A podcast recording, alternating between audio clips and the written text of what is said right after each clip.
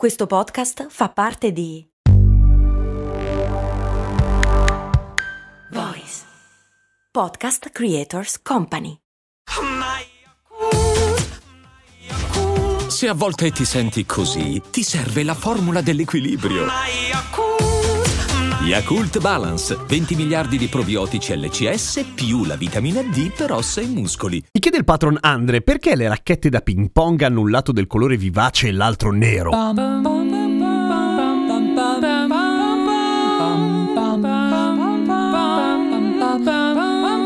Mr. Kesten.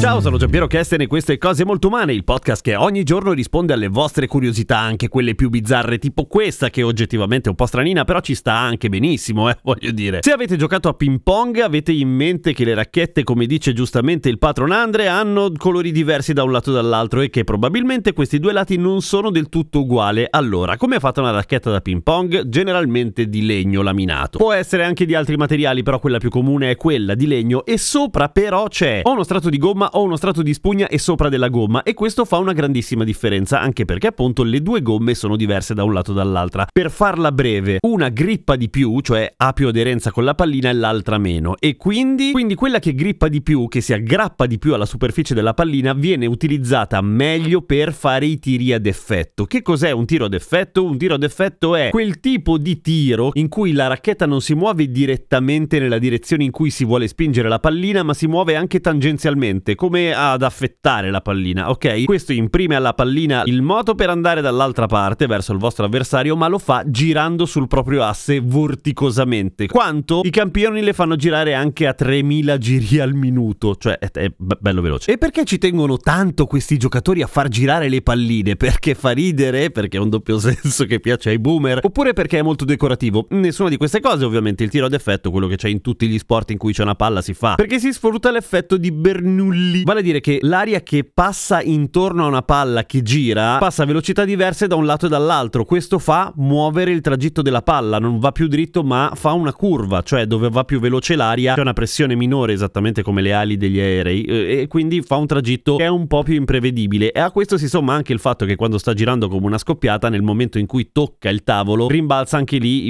abbastanza a cazzo, che è quello che si vuole, nel senso che poi è più difficile da prendere per l'avversario. Poi ovviamente non è a caso e i bravi giocatori sanno prevedere in modo abbastanza ragionevole dove finirà la pallina. Ma come fanno a prevederlo? Grazie anche al colore delle racchette, ma adesso ci arriviamo. Siccome le palline da ping pong sono tinta unita, a occhio non si vede se e quanto stanno girando, per cui come fanno i bravi giocatori di ping pong a capire se una palla è ad effetto o no? Prima che finisca a caso da qualche parte dietro di loro? Dal suono. Pensa che fighi, nel senso che il suono di una racchetta che batte dritta contro una pallina da ping pong è un suono secco e forte. Il suono di una racchetta che invece striscia sulla pallina per farla girare è un suono diverso, è un pochino più basso, un pochino più...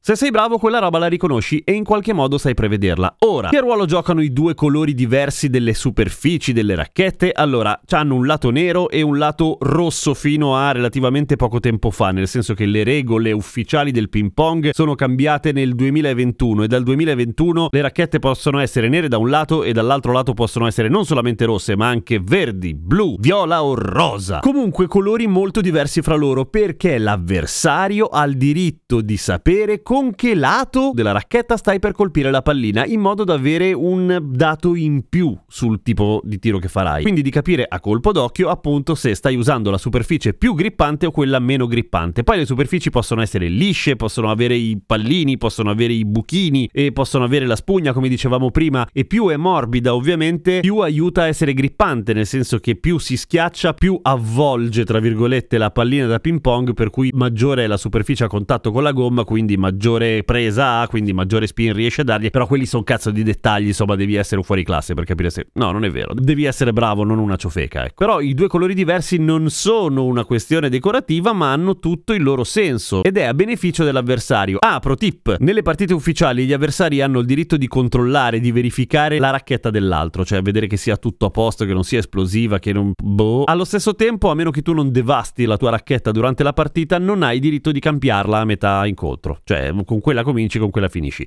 che ci sta. Non sei Patrolman anche tu? Vuoi provare a fare la tua domanda? Fai una storia su Instagram e taggami. La migliore della settimana avrà la sua risposta. A domani con Cose Molto Umane.